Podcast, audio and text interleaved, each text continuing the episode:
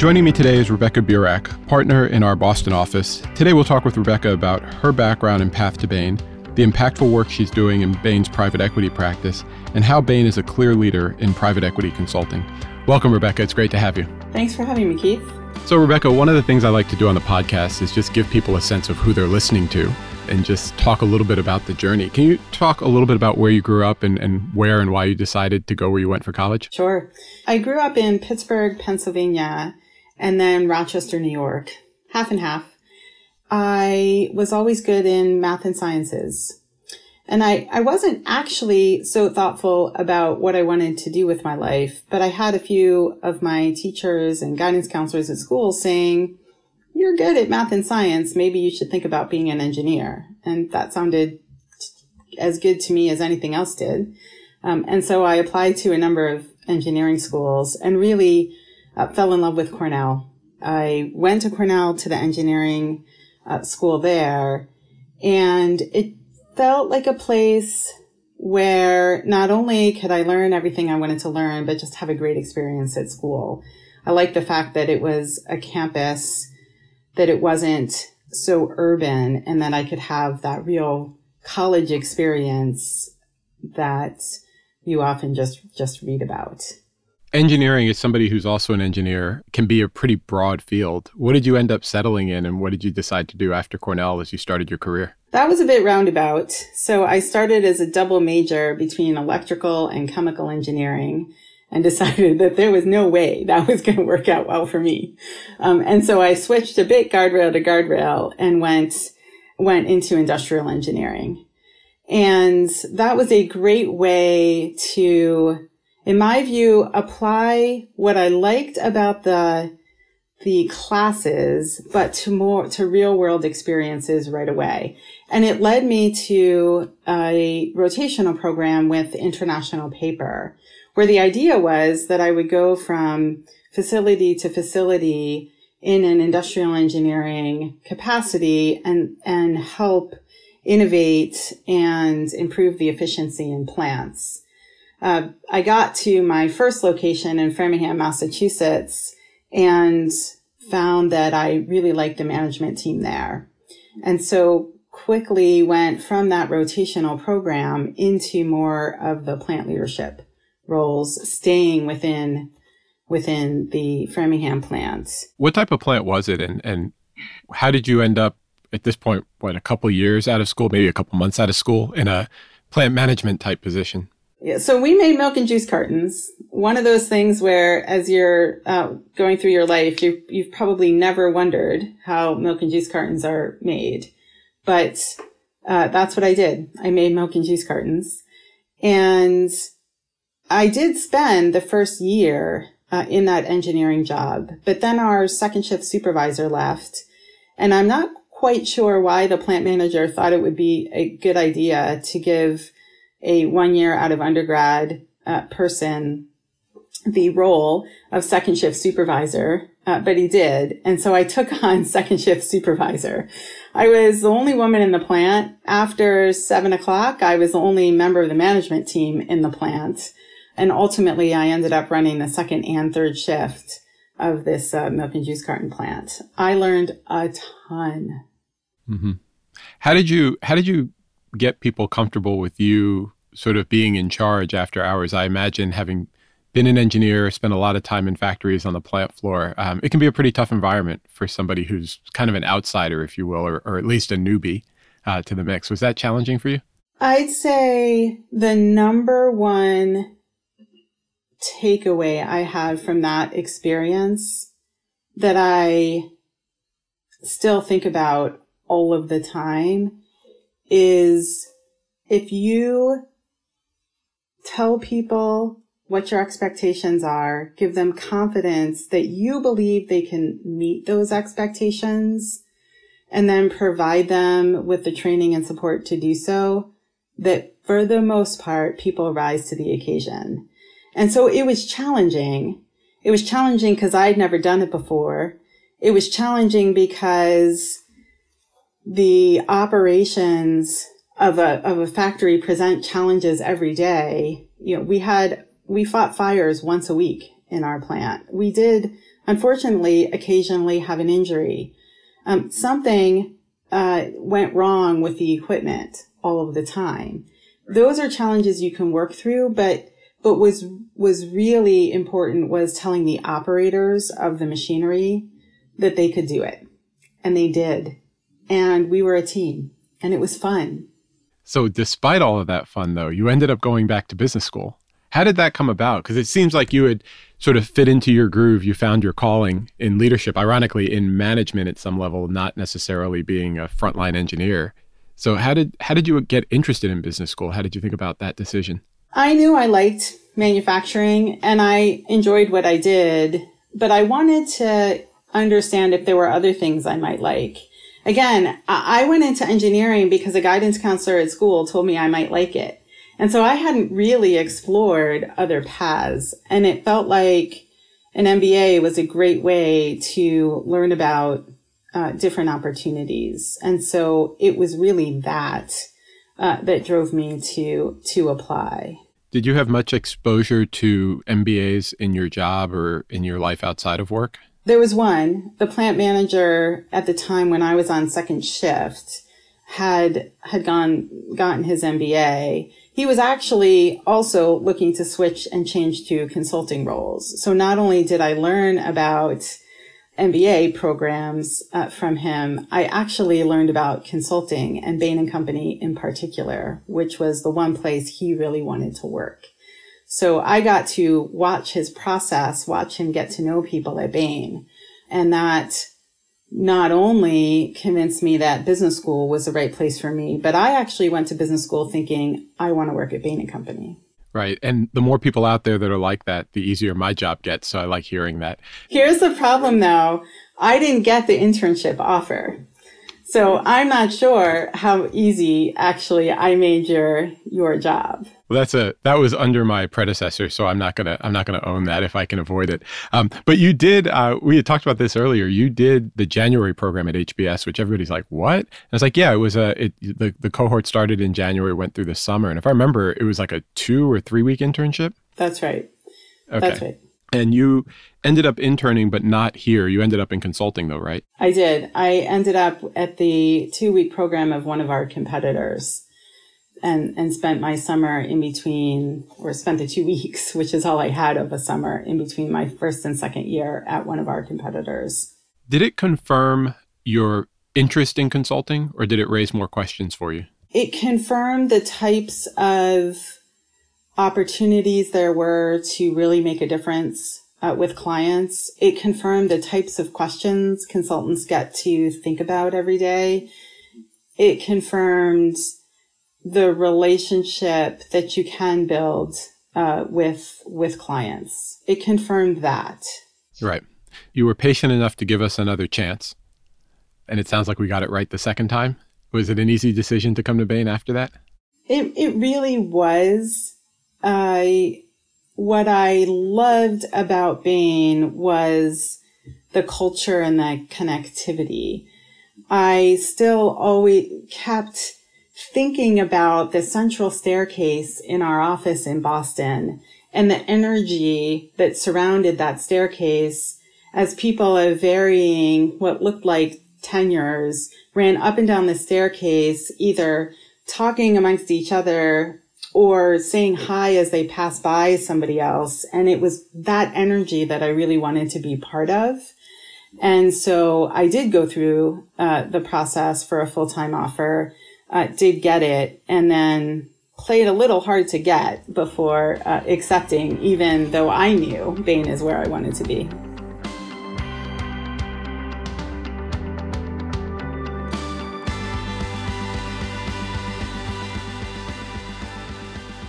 So you, you come into Bain as a newly minted MBA consultant, MBA graduate uh, as a consultant, and do you know what you want to focus in? Do you know you want to do manufacturing? Did you want to focus in paper, which is actually where I spent two years of my career before business school uh, in the pulp and paper industry? Was that was that your passion at that point? No, for me, Bain was a way to continue the whole reason I went to business school anyway. So just like I wanted to explore other industries and types of questions in business school, that's what I thought consulting would enable me to do. And so I actually came in saying, I want to do anything but manufacturing. And I had a list of industries and a list of capabilities. And I actually checked them off as I got to experience them at, at Bain because I expected, like many people that join us, that I would fall in love with something in an industry uh, or a function, and I would just go off and do that after a couple of years. Clearly, I've fallen in love with the opportunity to do so many things at Bain and Company that you know I'm now 23 years in. So as you're trying all those different things, was there a common thread that ran between any of them that you would string together and say, you know, these are the types of opportunities that I like? Because I think a lot of people come in with an idea of, I really want to be an expert in this, or I really want to work in that area. And then they try something different. They go, wait, that was actually pretty fun. I wasn't expecting that. You know, as you look back over that journey, was there something that held it all together or an umbrella that you would say, this is, this is actually my sweet spot? I did relatively early find a group of people that I really liked working with. And so while I was trying to get a varied set of experiences, I was also wanting to work with the people that I really enjoyed working with. And so it was a, it was a combination of those two things. And then the reality that sometimes projects come up and you're the right person to do them. And so it, it you know, I wasn't blind to the, the need for that balance, but I really was uh, trying to work with people that I enjoyed working with and get a quite varied experience, at least through my consulting years. Yeah, and as you got onto the leadership team, I know you took on a couple of other leadership roles at, at Bain. Do you want to talk about why those were an important part of the journey? Yes, as you can imagine, a engineer that uh, did process improvement and then worked second shift, I can actually run a printing press and got a lot of satisfaction for when the truck left the factory at the end of the day. We, for sure, it was a good day. You can imagine that the need to operate still exists within me. And so part of why I was excited to take on leadership opportunities within Bain was to continue to get to work on really exciting projects with my clients, but also fulfill that need to feel like I was supporting the operations of a business. And so the internal roles that I have had have all been more operational, less intellectual property, less from a marketing perspective, more sort of uh, really hands in the business. Yeah, the operating itch is one that I think people who have the itch fully understand what you're saying. I remember I worked for an airline a couple of years ago in airport operations, and you know, we were trying to get things out on time. And it was like you'd come up with all these strategies one day, and then by noon the next day, you'd look at the on-time performance and know whether or not it was working. Right. and and when where it wasn't working would pretty much dictate what your afternoon was going to be spent on. And then you'd exactly. try it again the next day, and it was just really neat exactly. to see it all unfold. So you, you started to go here a little bit. I just want to talk about, um, before we get to what we're doing in private equity consulting, you do play a leadership role today in our private equity business. When did you start working in our private equity group? And when did you realize, like, hey, this might actually be a, a, a good fit for me? Yeah. So, sort of unbelievably at this point, I did everything I could to avoid our private equity practice when I first joined Bain. And that was a massive mistake. I didn't come into our private equity practice until I was a partner. In fact, I didn't do anything with our private equity practice until I was a partner. Um, I wouldn't recommend that uh, to anybody. You know, what I understand now is it is a great way to really learn the toolkits even more importantly than that, it's a wonderful way to hone this skill of thinking very clearly about what the three most important questions are and starting down that path. And even if you start down that path and you answer one of them and you realize that wasn't exactly the right question, it does lead you to your next hypothesis on what the right question might be. And so in our private equity business, and in particular when we're doing due diligence, that's a very critical approach that we take. And as a consultant or as an associate consultant, learning that early in your career, I believe, and I've been told by, by others uh, at Bain, that having that skill set will help you regardless of the type of project that you're working on. Mm-hmm. And so, as a partner, you get your first taste of PEG. And I don't know how many years it's been since then, but now you're one of the leaders in PEG. So maybe we could spend a few minutes talking about some of that. What do you enjoy about what you're doing now in leading PEG, and what are what are we building when we talk about private equity consulting? So, private equity consulting, just to be clear, is not actually investing. What we're doing in our private equity consulting business is working with clients who are the investors. And private equity is a bit of a shorthand. We're working with a, a wide range of financial investors. So some of them, uh, large private equity firms uh, doing large buyouts. Some of them, large private equity firms doing uh, venture uh, type deals. Some of them, um, other types of financial investors uh, looking to provide uh, equity into a business at all stages of its growth. And so what we're helping our clients understand and sort out is first, where are there opportunities? What, what kinds of markets or segments of markets might uh, present opportunity for good investments? They identify a target or we help them identify a target is that a market we want to be in? Is that a business uh, that we want to invest behind, whether we're investing a minority into that business or fully buying out the business? And then once it's it's owned or once the investment is made, how do we actually create value in that business? Private equity consulting is not financial engineering our clients have to add real value to the businesses and they rely on us to help them figure out what is that value creation plan or how do I improve the effectiveness of the sales force or where can I take costs out or improve the supply chain so that through the investment, the company is improving and on exit, it's worth more than, uh, than it was in the initial investment. And so we're working across that that full value chain alongside of our clients. Now you talked about the value chain, but you also talked earlier about your interest in sort of running through every industry that we had at Bain and Company. When you're in the private equity group, are you focusing that group's energy on one or two sectors or or are you applying that chain, that value chain of work across all the sectors that are out there? So our private equity practice works across all sectors. And what's fun, I think, and what presents such a great opportunity for our people that want to come uh, work within the, the private equity practice is you can take many different paths. You know, we are far and away the leader in the industry. And what that allows us to do is to have all sorts of opportunities. You can come into our private equity practice and work in every industry you can be part of our private equity practice and spend a majority of your time in one industry. You can come into our private equity practice and work across the different maturity levels of businesses.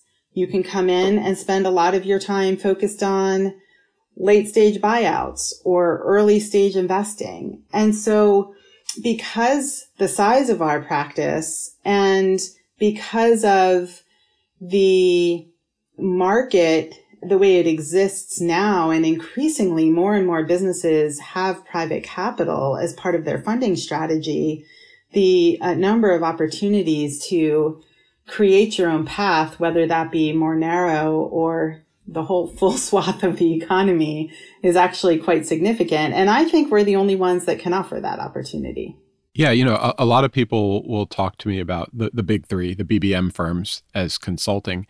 Is that the same dynamic in private equity? What what are some of the ways that you think about the scale of our business? I don't think people necessarily appreciate sort of how strong our leadership position is in that space. There's no question we're the leader. We invented private equity consulting, um, and we remain the absolute far and away leader in in private equity consulting. We have dedicated people working for our private equity clients from our ACs all the way through to our most senior partners, not just in our general consulting, but in all of our specialist roles as well. We have people at all levels in every office uh, working dedicated to our private equity funds. It is a real scale business for us and something that really much of our firm is is a part of one way or another. Right. And I remember not having worked in the private equity group, my expertise when I was doing healthcare work and some of the things I'm doing now in talent and talent tech has gotten me involved in the private equity work, also in some of our DEI work um, as an expert. So it's interesting because the private equity group inside Bain also leverages the other expertise for people who are not in the private equity group. And so you end up getting involved, as you said, one way or another, either directly or indirectly through expertise that you're building.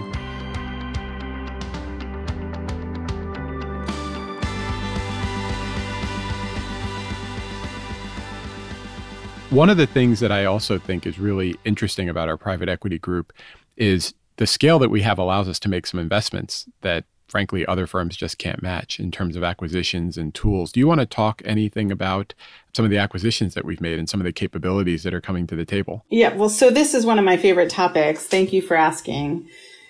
We are innovating and it's great.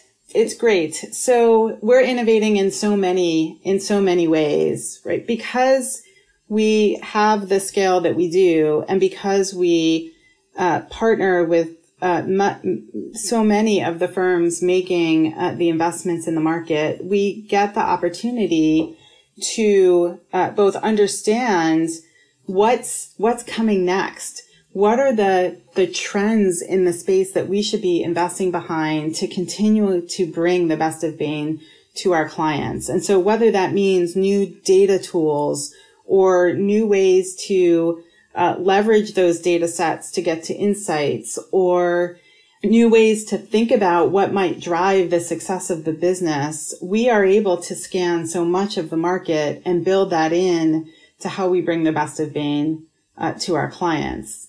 Um, and so that's in building proprietary tools, proprietary data sets, proprietary approaches.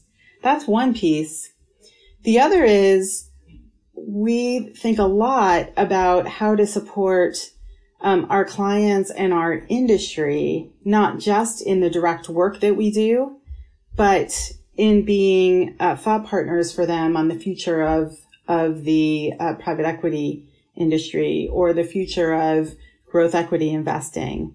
And so you may have seen in announcements a partnership that we have uh, with CEPRES for a, a, product that we have called Deal Edge. And that gives us the ability to look at um, investments of the past and understand industry and sector by sector what dri- what has driven successful investing in different parts of our industry historically and what that tells us then about likely future success of an individual opportunity or a that that sector uh, that that we might be wondering about.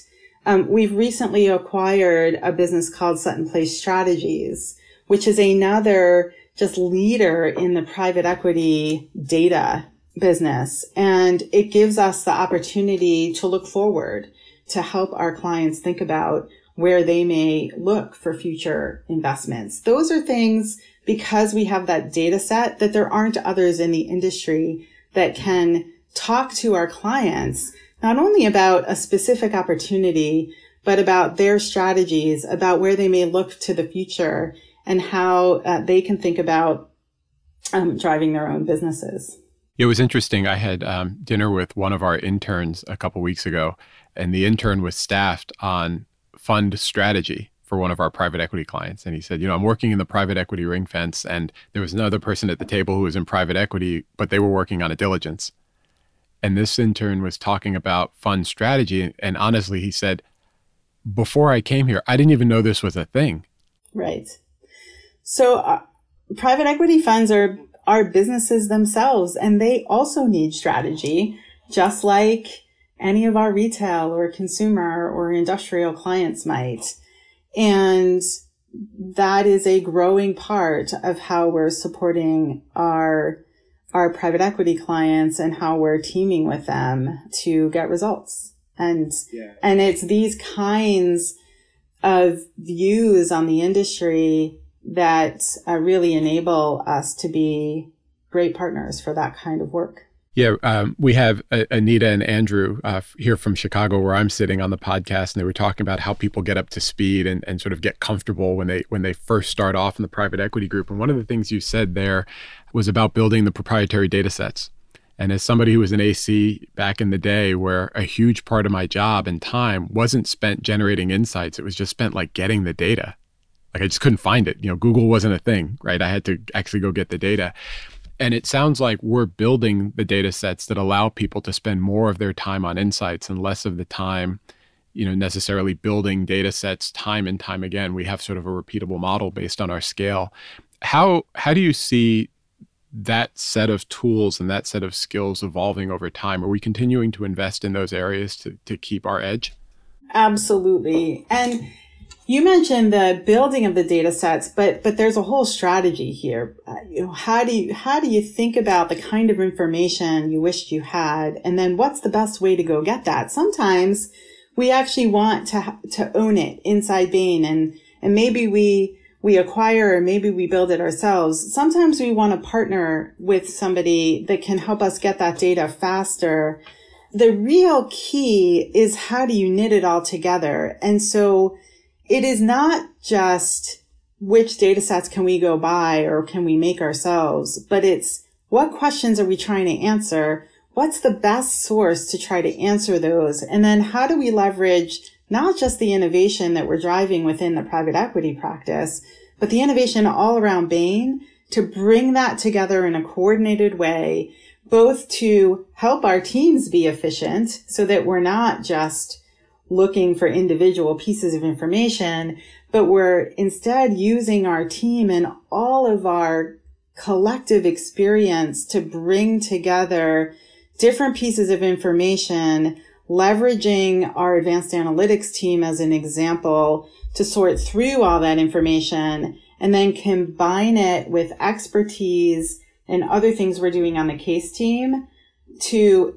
answer the questions for our clients in a holistic way. That's what we're doing. And it rely that the, our scale allows us to not just gather the data, but really understand what it means and relate it back to other businesses that we've seen in the past and other deals that we've seen be successful in the past. It's really awesome. And Rebecca, as we wrap up here, there's a bunch of people listening who are want to learn more about what we're doing in private equity, what words of advice would you give people who listen to this and and I would say there's a group that probably heard about it and is excited to hear from you what we're working on. There's a group who might have been scared, uh, and there's a group who might be a little bit indifferent or agnostic, and this might pique their interest. What advice would you give them at this stage of the journey as they think about a career at Bain?